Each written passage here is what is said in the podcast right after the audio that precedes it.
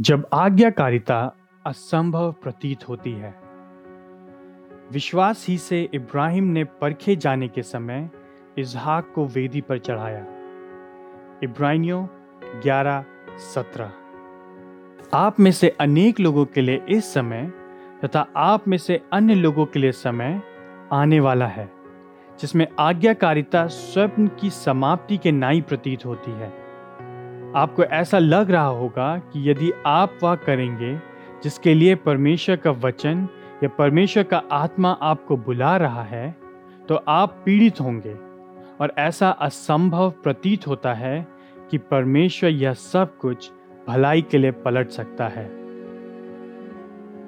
अभी आप परमेश्वर की जिस आज्ञा या बुलाहट को सुन रहे हैं, वह हो सकता है कि या तो विवाहित या अविवाहित रहना उस नौकरी में बने रहना या उस नौकरी को छोड़ देना, बपतिस्मा लेना, अपने कार्य स्थल में मसीह के विषय में बताना, खराई के अपने मापदंड से समझौता करने से नकारना, पाप में पड़े हुए व्यक्ति को चिताना, एक नई आजीविका का आरंभ करना या फिर एक मिशनरी बनना।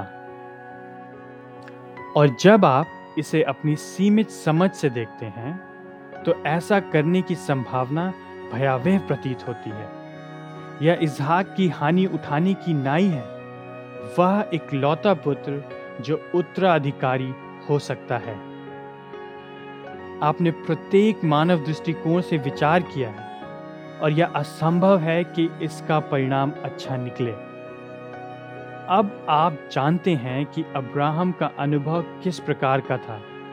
ये कहानी बाइबल में आपके लिए है। क्या आप परमेश्वर और उसके मार्ग में तथा तो उसके वचनों की लालसा अन्य किसी भी वस्तु से बढ़कर करते हैं?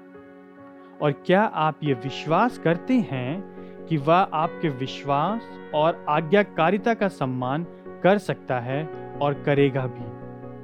स्वयं को आपका परमेश्वर कहलाने से ना लजाने के द्वारा। तथा अपनी सारी बुद्धि और सामर्थ्य और प्रेम का उपयोग आज्ञाकारिता के मार्ग को जीवन और आनंद के मार्ग में बदलने के लिए करेगा। यही वह संकट की स्थिति है जिसका सामना आप अभी कर रहे हैं।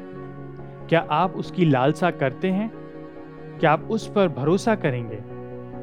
आपके लिए परमेश्वर का वचन है, परमेश्वर योग्य है और परमेश्वर सक्षम है।